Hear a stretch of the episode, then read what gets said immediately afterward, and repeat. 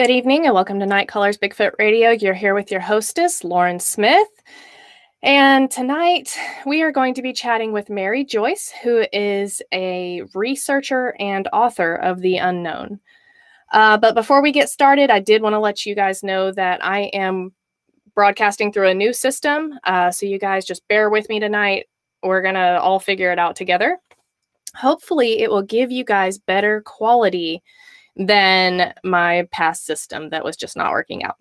Um, but before we get into this interview, I would like to ask that you show some love for the hardworking Night Callers team by hitting that thumbs up on whatever platform you're using to listen to the show. And don't forget to subscribe and ring that notification bell. All right, now we're going to go ahead and bring on Mary Joyce. How are you doing tonight, Mary? Fine. Good luck with this new system. It looks really good from here. yes, thank you.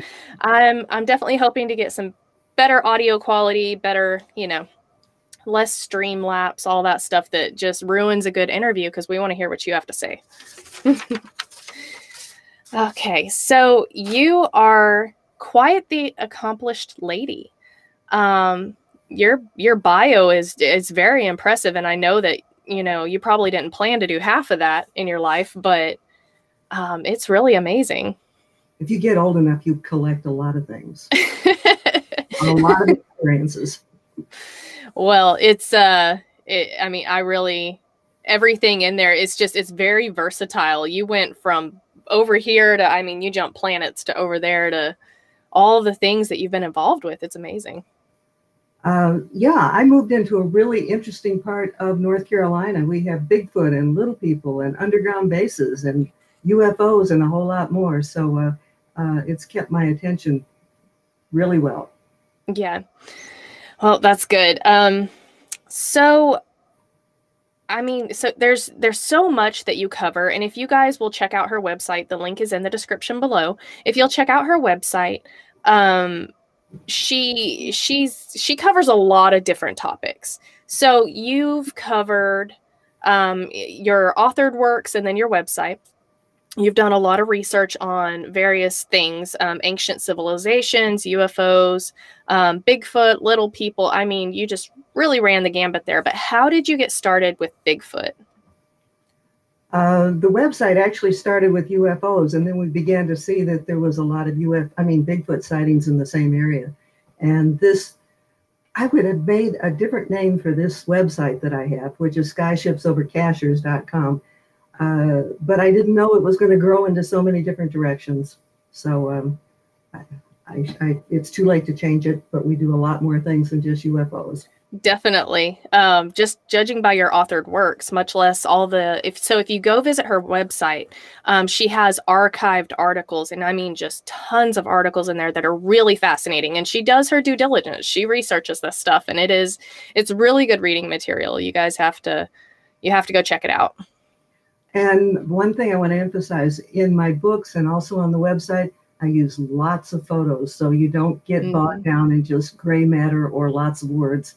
And uh, we live in a very fast moving uh, world and people get bored easily. And if you don't have the visuals to go with it, you lose That's true. That's absolutely true. People have short attention spans. I'm one of them. For sure. Yes, that's true. Um, so your book, um, Bigfoot Beyond the Footprints. It focuses really on the interactions of people with Bigfoot and also the humanization of Bigfoot. Yes, there's been so many books out, or so many TV shows out, or so many movies that uh, really paint Bigfoot as a monster, something to be afraid of, something to capture, something to shoot and kill, and you know, put a trophy on the wall. Mm-hmm. Um, but the more I learned from people who've had firsthand experiences, there's a real nice human side to the Bigfoot. And that is what I focused on in the book. And it's refreshingly different than all the spooky stuff. I know that I did listen to another interview that you did, and um, and you said that you know you said there's researchers and and you weren't knocking the researchers at all you were just saying that it's it's emphasized that you know they're casting tracks and they're hooping and hollering in the woods and they're banging on trees and um, there's a more you know it was mentioned in the interview that if you go to a remote island and you find an indigenous tribe there um, you don't shoot a tribe member to study it and see what they do in their culture. You study the tribe member without harming them. And so that was brought up in that interview. And I just thought that was really interesting because you don't think about it like that. Um, you know, they're, uh, you know, the, the argument is some think that they're just an animal, some think that they are more sentient beings, um, you know, an almost extinct race of human or, you know, a different species, stuff like that. So, what are your thoughts on that? Uh, I was very convinced by the research of Melba Ketch, uh, Dr. Melba Ketchum, and I'm mm-hmm. sure you're familiar with it. And she took a lot of heat in the beginning because of uh, her DNA uh, conclusions regarding Bigfoot. And she said that the maternal side or the ma- mama side uh, mm-hmm. was human, and the daddy side was uh, some unknown primate. And she was really lambasted by the scientific community but since then, there's been, oh, at least a half dozen that I know of, um, legitimate doctors and scientists who have concluded that her conclusion was correct. So I refer to the Bigfoot as our distant cousin. Right. Um, I believe that they're a sentient being, um, or how else would they know to stay away from us, right? Right. Right. Um, that shows great intelligence that's what I always tell people. They, you know, um, I argue that they know that trail cams are there. I always argue that they know when technology is being used, and they, you know, there's so many that are just like, well, they're just animals. They have no idea, and I'm like, how would they be elusive for this long if they weren't really intelligent? Right, and they can really read people. They can mm-hmm. from quite a distance, even, and so they're not going to get easily trapped by people who are chasing after them. I agree. I mean, it's um, you know, I've done interviews before where we talk about whether to carry a gun in the woods or not, or um, people who have activity while carrying. Um, your body language changes when you're carrying a gun. Um, you're more confident. You know, you walk into the woods knowing that you can take out anything that comes at you. Whereas if you walk in without, you're more, I don't, I won't say timid, but you're a little bit more wary of your surroundings and, you know. Anyhow, let me jump into cuteness. Is that okay? Yeah, go for it. There's a, a, great gal who you might want to interview sometime, and maybe mm-hmm. you have. Um, her name is uh, Robin McCrae, and she has had Bigfoot on her land since she was a child. So she's mm-hmm. really grown up with them. And she is so good at interacting with them that she was invited to Siberia by the uh, International uh, Hominology uh, Center um, just because she's that good. Mm-hmm. But she tells one really cute story, which I include in the book. And she had a pony. And no matter what she did, this pony always disappeared at night when she would put him in, in the pasture. She would tie him up with a long boat rope that was 250 feet long. It would be untied. The pony would be gone in the morning. And um, his the uh, uh, water bucket and the food bucket would be dragged into the woods and uh, the first time she went in there, she found that there were little muddy handprints on the pony and little muddy butt prints.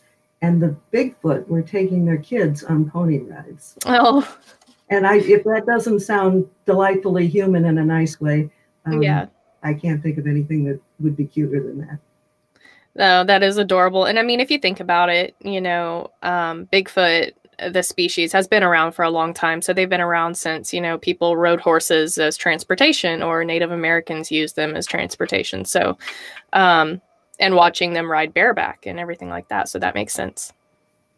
Um, I've never talked about this on a radio show because my book is devoted to um, contemporary stories or experiences regarding Bigfoot.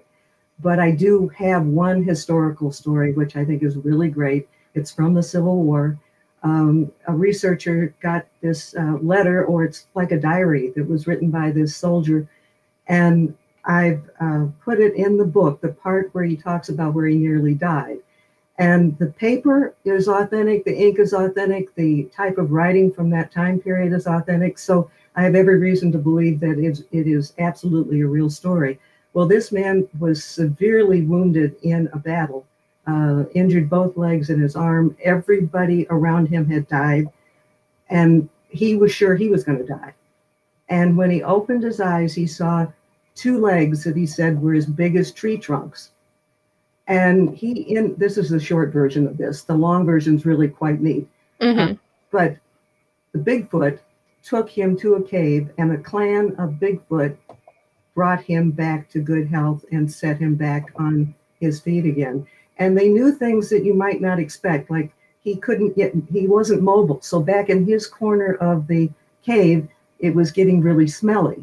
And one day the uh, female brought in powder and spread it all over the area that wasn't smelling so great. Mm-hmm. And it was lime. And to this day, people use lime to get rid of get rid of bad smells. So that shows a type of intelligence. Um, mm-hmm. She also chewed, uh, I assume it would be herbs, and packed his wounds. Mm-hmm. They just did a whole lot of things. They helped him get up and learn to walk again.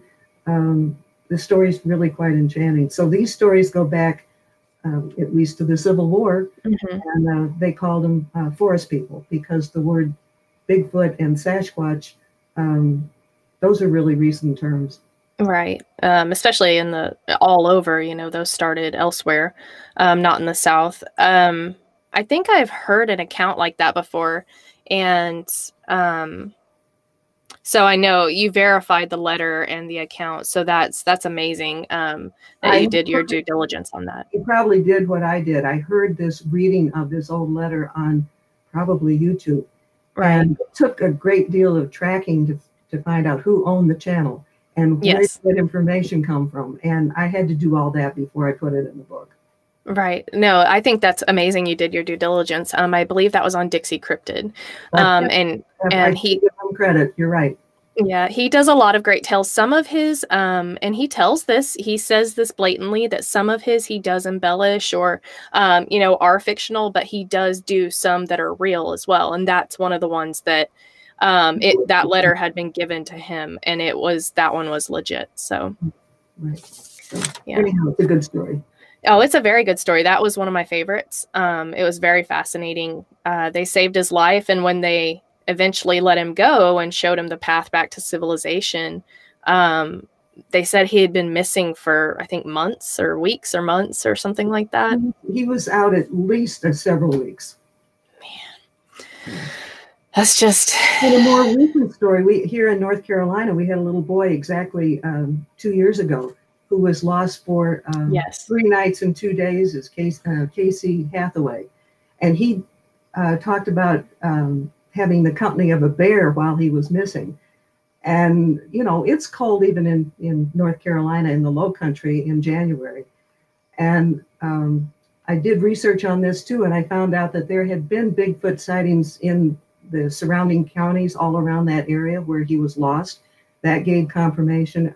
Um, I got information from a bear researcher out, I think, in the University of Montana, who mm-hmm. said a bear would never, ever have acted that way, would never have, you know. Plus, it's hibernation season, and if they mm-hmm. did come out of hibernation, they would have been pretty groggy.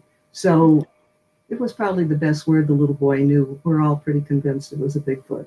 But again, yeah. it's a Bigfoot doing something kind for people. Right, right. And so I just want to let everyone know, um, you know, last week we had Kathy Strain on, and, and she's a very intelligent woman, very um, anthropological. You know, that's her mindset. And Mary is also very intelligent, but she's the opposite end of the spectrum. So whereas um, Kathy was more of a, a, physical flesh and blood scientific aspect. Mary has done her research and gathered her encounters. Um, and her book focus, like I said, it focuses on the interactions of people with Bigfoot and the humanization of Bigfoot.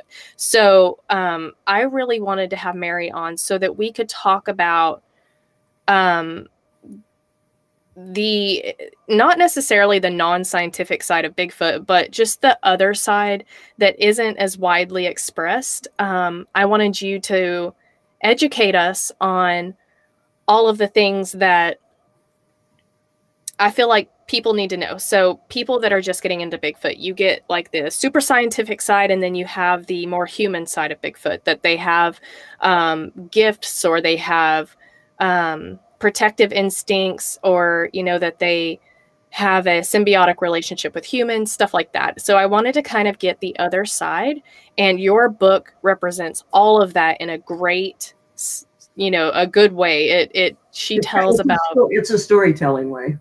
It's a storytelling way, but it's um I when I listened to that other interview that you did, you know, you talked about you hit on all the things that people don't think that big uh, are attributed to Bigfoot. You hit on, you know, gifting. Um, you hit on them being protective. Um, the Native Americans working in, you know, they respect the Bigfoot and they work in tandem with the Bigfoot. And you hit on all of that. And so I'd just kind of like for you to cover um, what you think about Bigfoot and their relationship with us.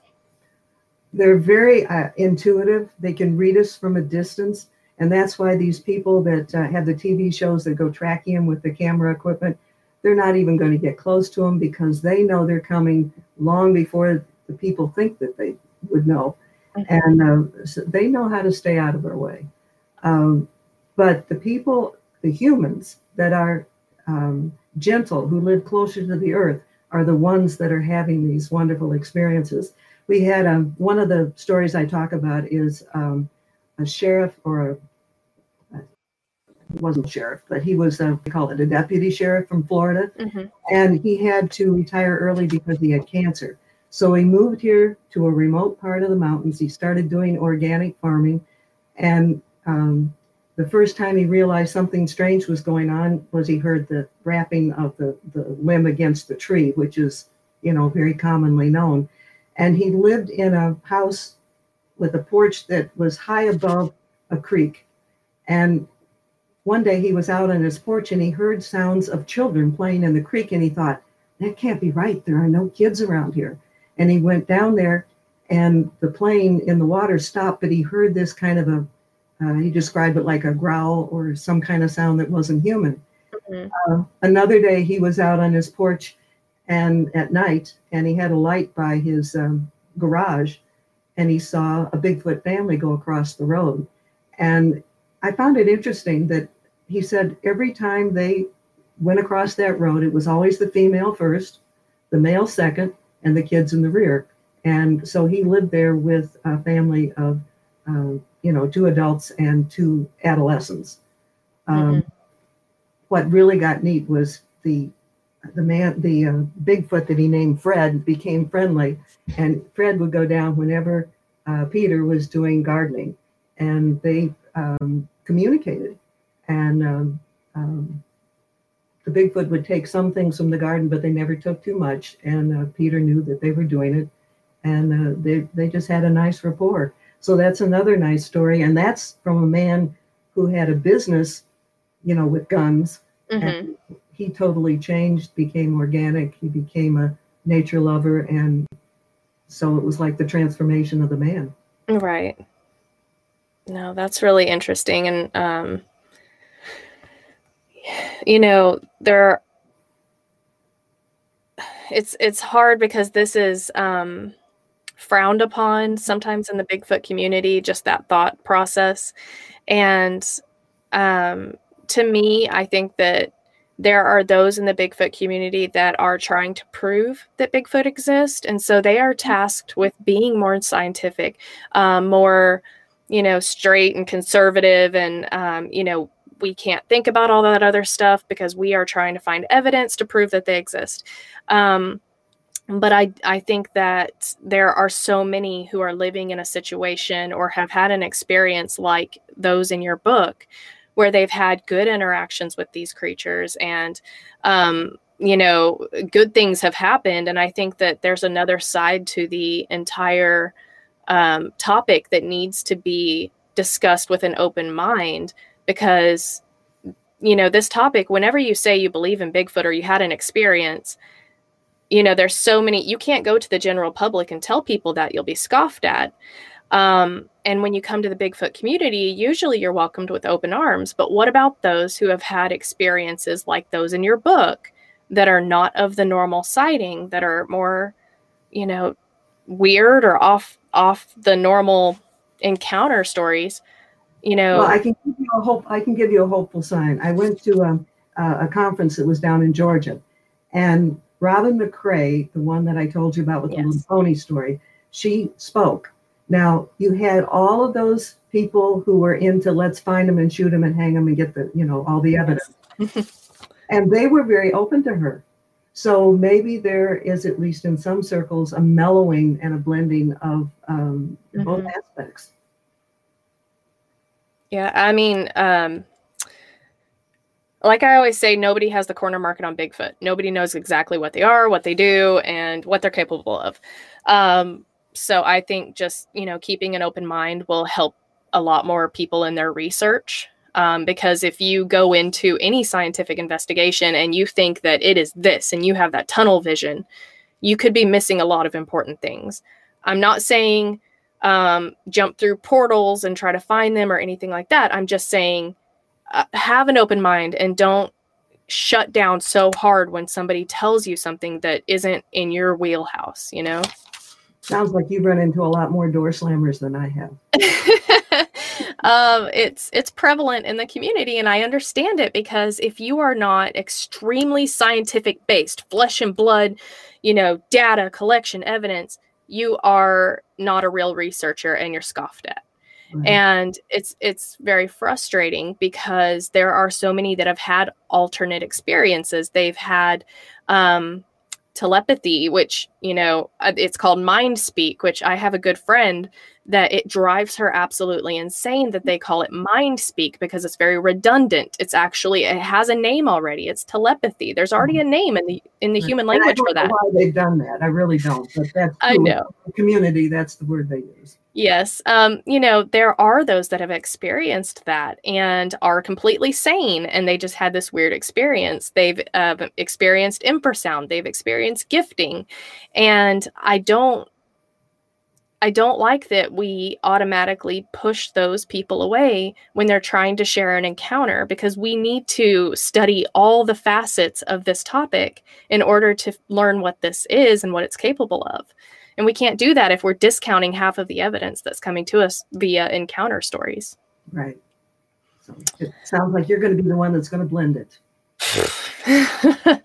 well, I am going to do my best through my show to at least hopefully give some people pause um, to just listen to witnesses um, in the entirety because if they are brave enough to share that encounter with you despite the more crazy aspects um, just give them the respect of listening you know? Um, maybe, maybe, this is a good time to tell you a story that starts out really bad and ends up really wonderful. Yes. I love um, your hopeful stories. Oh, all right. So we'll go with this and this one is um, the most involved um, story that i have in the book. There's lots of photos and it's very involved but i'll try to give you the essence of it. Um, this uh, woman lived in a little valley up at the top of the mountain. And so to get there, you take like a mile road that's single lane, follows a creek between two ridges. When you get to the end of the road, it opens up to this small valley with two houses, a barn, and a pond.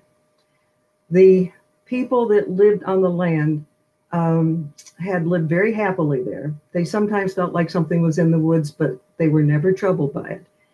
One day, somebody was out there with a jackhammer uh, trying to repair the dam. So they were damming up the creek to create the pond.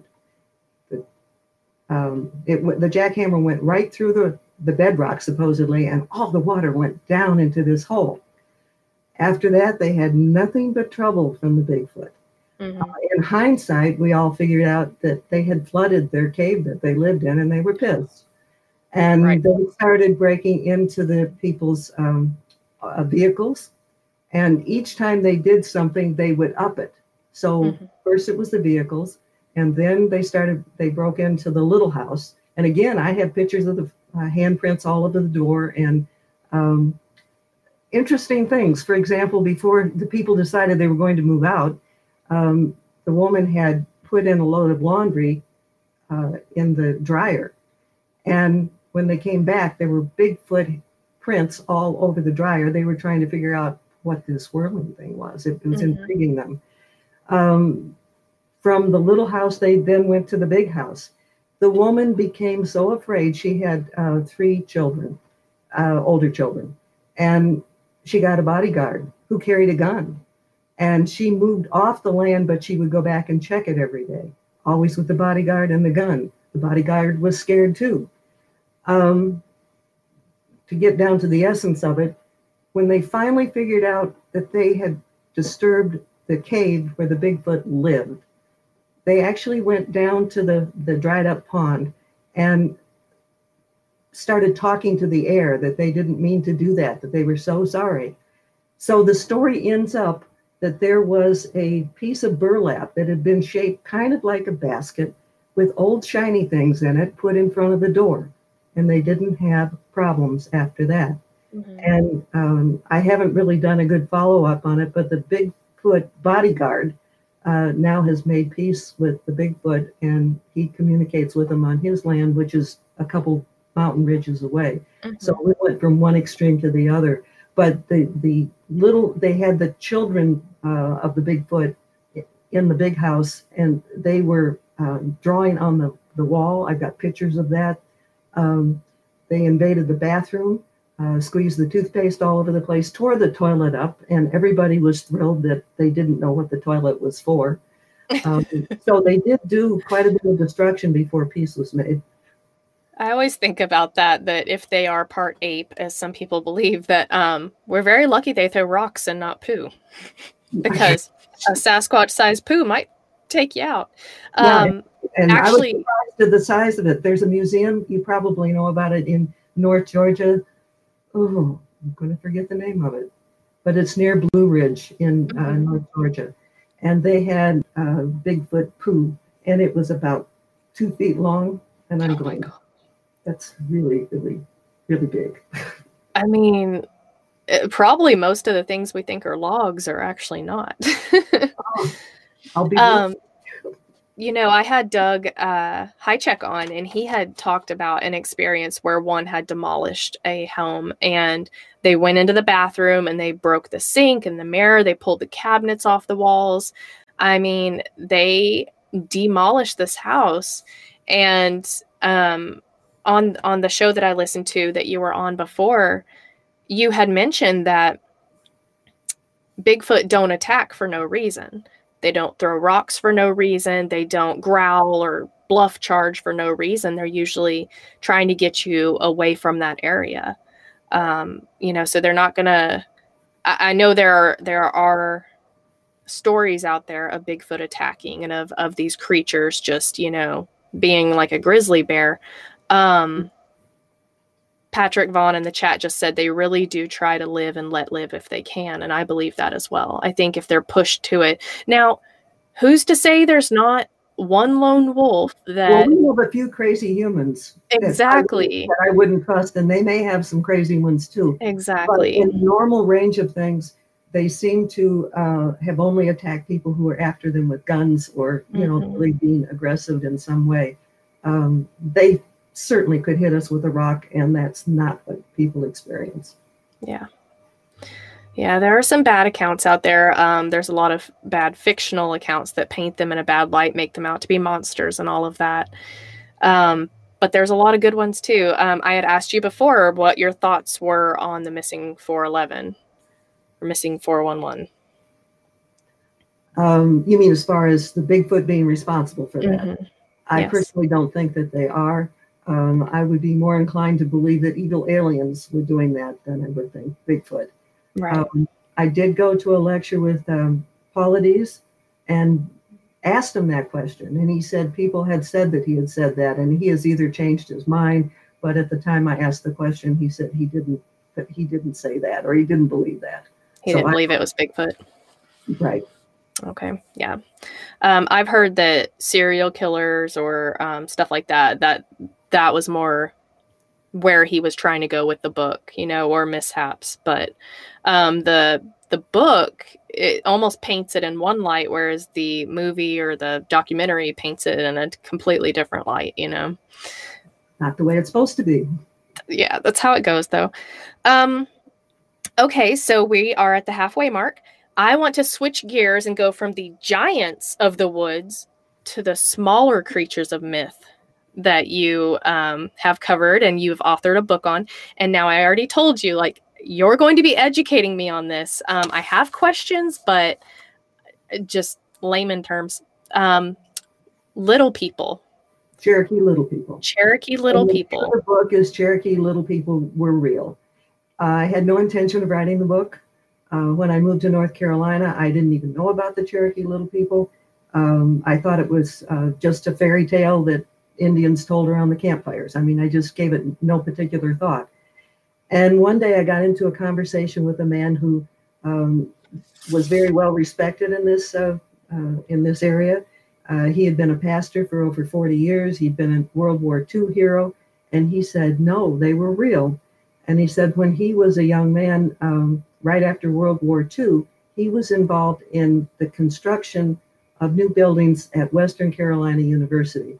And he said that when they would cut into what was supposed to be virgin soil, they would find these little tunnels that were square cut with a arch top, which makes it stronger. And they were all made in um, dense red clay, uh, about three, three and a half, no more than four feet tall. And they found these all over the campus when they were doing construction pro- projects. Mhm. So I would never have gotten these stories if this man hadn't connected me with other old timers, because they're not going to just open up with somebody who thinks, oh, I'd like to do a story. Yes. So I spent a year um, on Saturdays interviewing the old timers around their kitchen tables. And um, when I found out that these stories had not been preserved anywhere, I thought, I have got to make this into a book. Mhm. And at first, I just did it like an academic paper with uh, a transcript of what these people had said. Then I did more research and I did, um, I, I went way beyond that and I, I did photos and, and found lots of other evidence for the little people. Um, the old timers were fascinating to me to hear their stories. Um, one of the old professors at the campus had a small skull on his uh, desk and he said it was from the Indian mound, and it was a child skull. And an English teacher from the high school picked it up one day and looked at it and said, "This isn't a child's skull. It has all its wisdom teeth." Um, then uh, there were two, uh, supposedly there were two Indian mounds on the campus. Some of these old timers had gone to school at a building on that campus when they were like in grade school and high school, and they said that the farmer uh, would plow around that mound, which they said was an Indian mound, but they said it had a vertical tubular hole in the center of it that was so big that he would put a number of very good sized logs in it to keep the cows from falling in. Mhm. The old timers, when they were doing the construction, as Ben found that many of these tunnels connected to that Indian mound. They said that was nothing but a pile of dirt for making the tunnels. So, uh, like I said, uh, that book uh, was done because I didn't want that information lost. Right, absolutely. Um, so they're little people. They're um, They're about, is, three, they're about three feet to three and a half feet tall. They, some people think they fall into the, the little fairy category, and they don't. They're Mm. like little people. little people, so they're not dwarves or midgets. they're not They're, proportion. Uh, a dwarf is out of proportion. They are right. in proportion. Okay, and so they are pygmies, basically. Is that right? I- yeah, very seldom do people call them that, but uh, yeah, I guess they would fall into that category. Pygmies might be a little bit bigger. Okay. Um, so that I know that there were archaeological reports of graves found with these beings in them. Is that right? That was in Tennessee. They found a whole lot of graves. And um, again, the size of the, the skeletons fit right in with what I told you. hmm Um, so they weren't just here in North Carolina, they were in Tennessee. They just seem to have been in these mountains. Um, I told you earlier that um, I would have changed the name of the big of our website because it's grown beyond UFOs. Um, I would have changed the title on this book too because at- um, since I've done the book, I've had a couple things that indicate there are still a few of the little people still around, Okay. but only in remote areas. Right. Uh, Now, if you like these stories, I could tell you another one. Absolutely. There's a, a young Indian woman, probably in her late 20s, and if I remember correctly, and she never would have talked to me except I knew her friend, and her friend convinced her to talk to me. And uh, they lived. Her family lives lived on the reservation, and they had a trailer that they kept in this remote area when they would have family picnics or gatherings, mm-hmm. and they would use it for the restroom and also for cooking. So this uh, girl was telling me that when she was playing as a child, she went to hide in the shower um, when they were playing hide and seek. When she pulled back the curtain, there was a little Cherokee man, a little guy. Um, grinning real big, and she said he looked like Mowgli from uh, the, from the cartoon, with mm-hmm. hair like this. All right, from the Jungle Book. Yeah, but it still scared her to death. She went ran, running to her daddy right away. Oh, of course. And then I got contacted by uh, friends of mine who lived like two ridges over from me. And they had debated um, for a couple weeks before they told me. They had caught what they thought was a little person on their webcam or their game cam. And one of the one thought it was a ghost that had been picked up. One thought it was a little person. They couldn't decide. So they finally showed it to me. And what I did was I incre- I put it on my computer, increased the intensity. Anything that is alive will go into a magenta color. If it's a ghost, it'll stay white. And so I found an authenticated ghost picture where a ghost is crawling on its hands and knees and playing with a child, a, a living child. And when I turned up the color intensity on that one, the little child went to magenta, the ghost stayed white. Well, this little figure in the woods went magenta when we turned up the uh, intensity of the color. Mm-hmm. And the couple went out to measure where the person had come up on the, the tree in the woods. And it fell into that category again, about, you know, three, three and a half feet tall. Mm-hmm. We concluded that we got a kind of a blurry, but a, an image of uh, a Bigfoot. Uh, not a Bigfoot, a little person. A little person. Yeah. um, so, I mean, if if they were still around, of course they would be elusive. Um, it would be easier for them to be elusive. It would. Um, you know, it's almost more believable that they would be around than a Bigfoot because uh, the sheer size difference, and it's easier to hide underground than in the forest. Um, so, you know, whenever we say little people, um, your version is the Cherokee little people, which is a species of uh, people that are just small um, Native American looking people. So other people, when they say little people, they um, they're like mischievous. They're like the Fae, is what a lot of people think of them as. Well, there's a little bit of that with it too. Some of the old time Indian uh, people, I don't think the newer ones do it so much. They would put food out for the little people Mm-hmm. And if the food somehow didn't get put out there as expected, uh, they would have stones thrown on their roof. It was like a reminder, hey, we're here, you know, we're here. We're um, I've, I've, I've heard stories like that. The worst story I ever heard about a little person was when I went out to the um, Pine Ridge Indian Reservation out in South Dakota. And they have little people and Bigfoot out there also. And um, this young uh, woman. She was uh, probably again in her late 20s, about 30. And her um, fa- grandfather was a medicine man or a shaman. Her brother, older brother, was, and she seemed to be very, very intuitive. But anyhow, one day, um, she and some of her cousins took their grandmother out to the creek to go fishing. So they set the grandmother up in the tree or up in the chair, and they went off to swim further down and uh, they saw something bubble down into the um, water. And when they were getting out later, they saw little footprints going up from the creek. Uh, at a later date, um, I think it was her brother was there with some of his buddies, and they discovered this little cave that was just off of this same creek. And they went in it and they found what you would call miniature uh, bows and arrows and quivers and a drum, I think. And they mm-hmm. took it and they took it back and they were showing their grandfather. And the grandfather said, You need to take that back. Don't ever bother their stuff. For a couple days, uh, people's chickens and stuff were being killed because oh, no. people were upset that their stuff had been bothered. Right.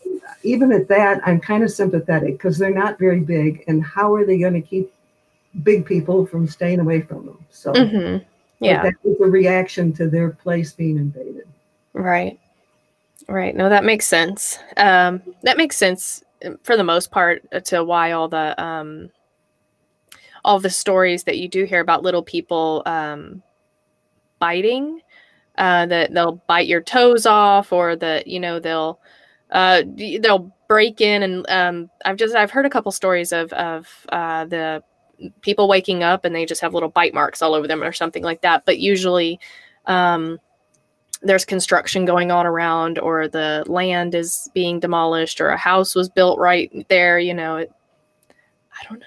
I don't know. But the last, the worst story I've ever heard is they killed some chickens. So go figure. there you go.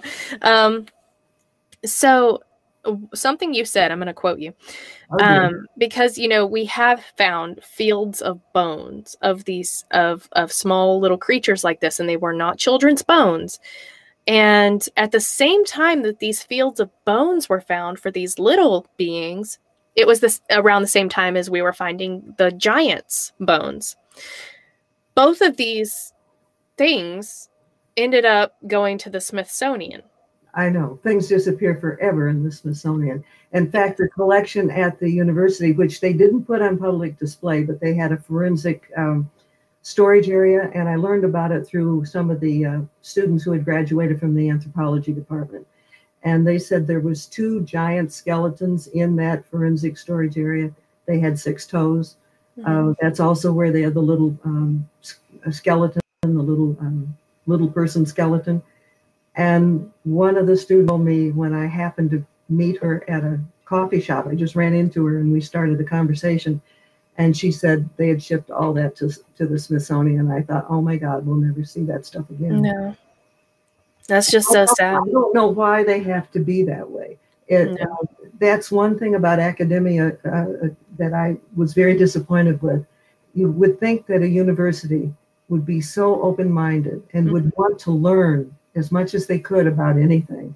And they seemed, at least here, they were more concerned with not stopping the projects that they wanted to build new buildings and they didn't want to slow it down. Right. Um, uh, one man contacted me and he graduated a number of years before. And he said he and his buddies who went to Western were down by the river and the head of security came by and he was carrying a box that was a little bit bigger than a shoebox and got into a conversation with him. And the security guard was very open. He said this was one of the little uh, skeletons they found when they were building such and such a building, and he was going to uh, rebury it along an ATV trail. And um, that's so frustrating. It's, it's very frustrating. And um, there are still behind a really heavy support wall, there are at least three of these little people tunnels that still exist. Mm-hmm. If they had put in like a glass viewing screen where you could still see the tunnels, they could have used that as the basis for starting up a really good archaeology department. Absolutely. that's the first thing that came to my mind. But no, all they could think about was building more buildings. So I, I've been disappointed with uh, the Smithsonian and universities. Yes, what you said, and I'll quote you, is that archaeologists or academia academics they do not want to accept anything beyond the absolute. Did I really say all these? Things? You said that, yes. wow. Are you impressed with yourself? no, I'm not. I'm surprised I said those things. oh well, I I was I wrote it down because it just it resonated with me um, in what I do with Bigfoot research, and uh, so I wrote that one down. That meant a lot to me. Um, okay, so I have I, I, just wanted to go over the Cherokee aspect of the title, and then we'll go to the questions from the chat. Um, so the Cherokee called them the Moon People, and can you tell me why? In the beginning, they did, and the Cherokee people did not originate here in the mountains. They were up in the area of the Great Lakes. They migrated to this area. When they first arrived, they would find these little gardens, but they didn't see any people around. And then I guess eventually at night they saw these little people coming out from underground to take care of their gardens and take the vegetables back underground. And they called them the moon people because they came out at night. Mm-hmm. So that was the first name that I was aware of. That might also be why they're so elusive. If they're nocturnal and live underground, I mean, how many people are you know, walking around at middle of the night, you know. Um, right. I just think to all the times that I have fallen in holes or about broken ankle walking through the woods and in a burrow hole, and I attributed it to, to some animal or giant snake that wanted to eat me or something. and maybe it was something quite different. Who knows? I know. Okay, so we're gonna get to the questions real quick. Okay. Um. Okay, hold on. Let me make sure I don't miss anything. Okay. So, have there ever been any sightings of little people under a foot tall or sightings at all in recent times? I can only speak from what I know here in this part of the country, and I do not know of any stories like that. Okay. Personally, I only know about the three foot ones. Okay. Uh, Weird Realities asked Mary, are the Cherokee little people the same as the moon eyed people in Georgia? I wonder if that goes back to the idea of the moon people because they come out at night. Um, the little people have normal size eyes, so they, I don't know. Um, I know that um, the old one of the old timers, maybe two of them, said that there were different kinds of little people in this area. Uh, the ones that we've been talking about that look like Cherokee. Uh, there was another kind that um, uh, probably looked more like a leprechaun that had the red beard and the whiskers, and the Cherokee didn't like them and they would try to kill them. And um, it's possible that uh, that might be true because some of the uh, old timers who had been moonshiners had uh, built a still back in the Prohibition days, way off the beaten track um, mm-hmm. on a mountain, and they they came across what they called a pile of little people bones. They covered it up real quickly because they didn't want anybody to discover their still. Oh, yeah. And I did have a, a an old man. He was um, oh close to ninety, who took me back in the area where the still was. I was hoping that maybe we could track some of this down. He had lost his center, uh, his uh, central vision. He could only see out of the side. Mm-hmm. Um, so I had a wonderful romp through the woods, but no, we didn't find anything. Hmm. Hmm. Uh, well, I know that feeling. Let me tell you. Um, okay, Beaver Hook Productions has some questions, and I'm pretty sure he asked all of these just because he knows I can't pronounce half of it. So he said, I'm not sure if Mary is familiar with the Menehune of Hawaii. Oh, that's Hawaii, the Menehune. Okay, good to know. Um, but from how she talks about these more Native American style little people, how could they be similar or different? I haven't done a lot of research. Uh, there's a story that I've never been able to, to tell, and I can only touch on it now. Um, there was a, a woman who came into where I worked, and she said her granddaughter was a little person. I'm going, all right, you know, was, that didn't sound quite right to me. But her mother was Cherokee, and her father was Hawaiian.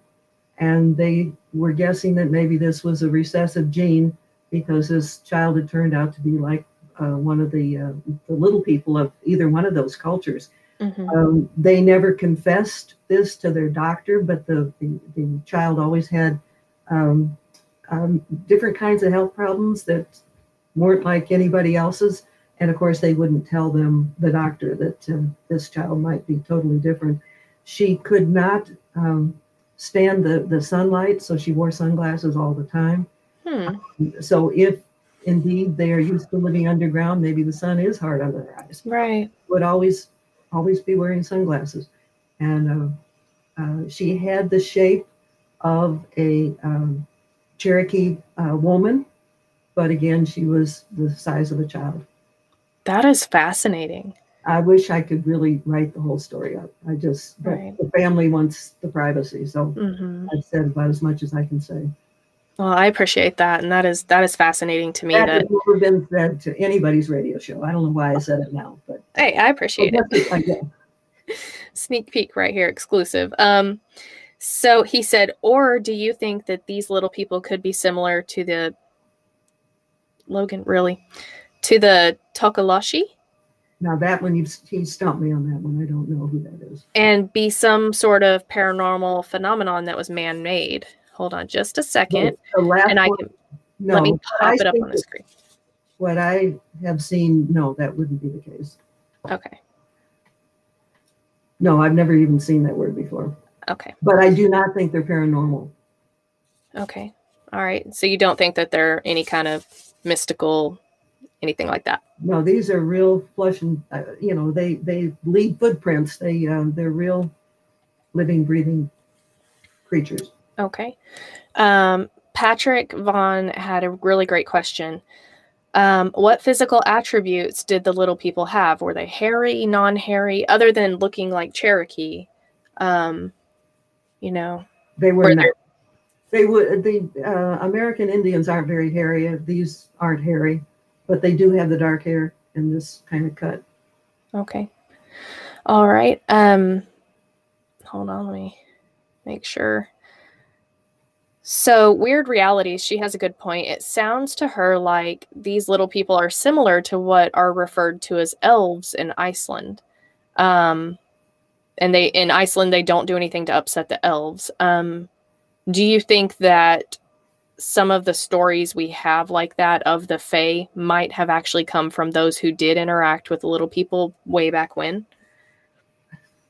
I, I do not know, and and I'm not. I've never done any research on Iceland. I, I don't know what what their little creatures look like.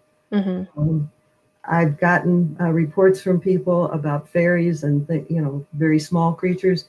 Um, I haven't done a story on that simply because I can't get enough concrete stuff to put it out there where you know somebody's really going to at least consider it. Mm-hmm. So I'm not an expert on that at all. Right. Um, that's another point that Patrick, I was thinking that same thing. Um, why don't we find any tracks? you know, like, So I, I can give you a good reason.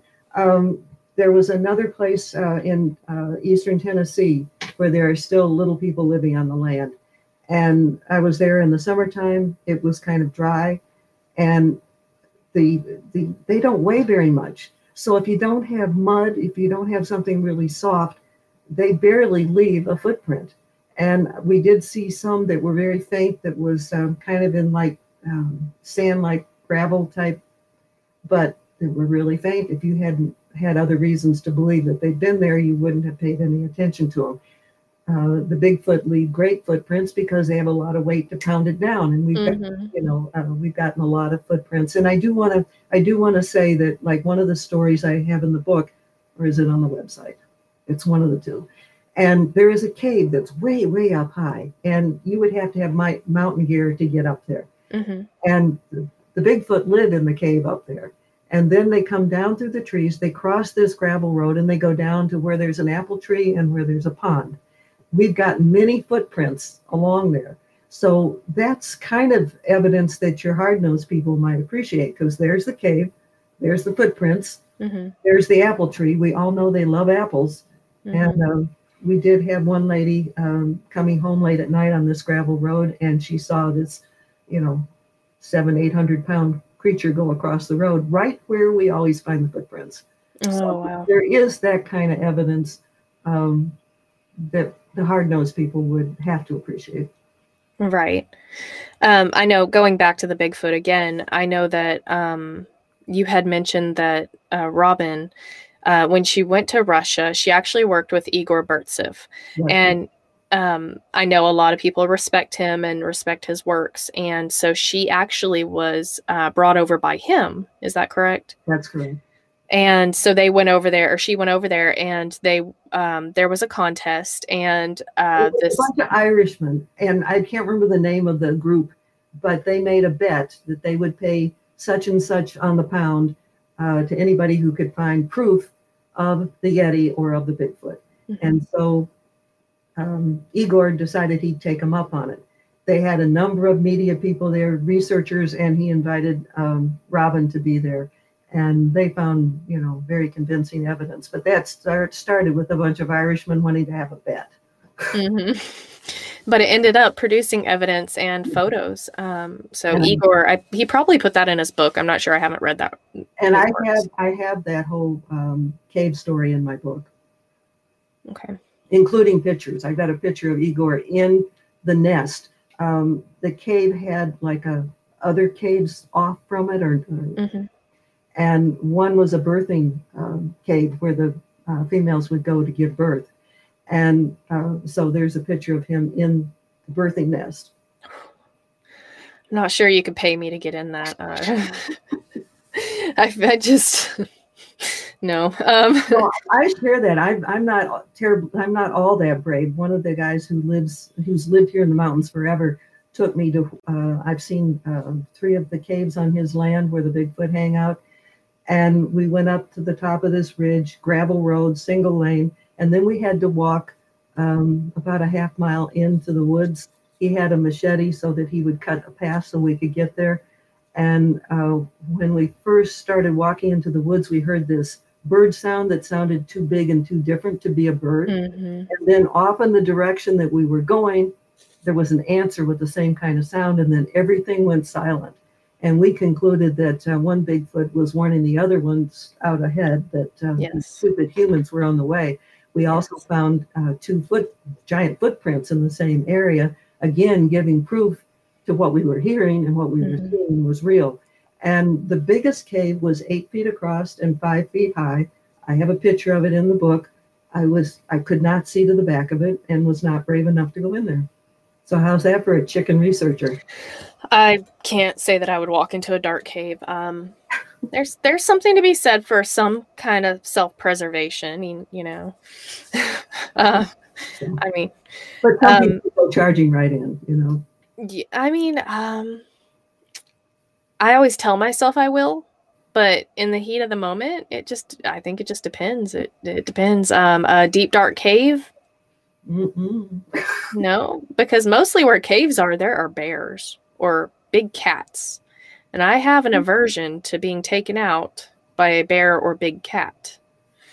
Call me weird, but a Bigfoot, um, you guys better look around for my hands or something because I'm going out with some DNA in my little fingers before we before we uh, if we have to tussle me in the Bigfoot. but um, if you want proof, I've learned this the hard way. It costs some money.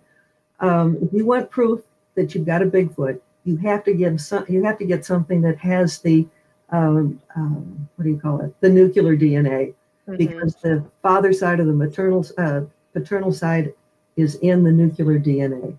Okay. It's easy to get like a hair strand. The strand of hair will have the maternal in it. You have to have that little thing at the root of it to mm-hmm. get nuclear. If you without that, you can't prove it's a Bigfoot. Okay, so I need to pluck his eyebrows, is what you're telling me. Okay, and keep the root. You need the whole okay. thing. All right, I'll keep that in mind. I will add tweezers to my Bigfoot Researcher Field Kit. Um, okay, I have one last question for you, and I thank you so much for coming on tonight. Um, back to the little people, what do you think happened to them?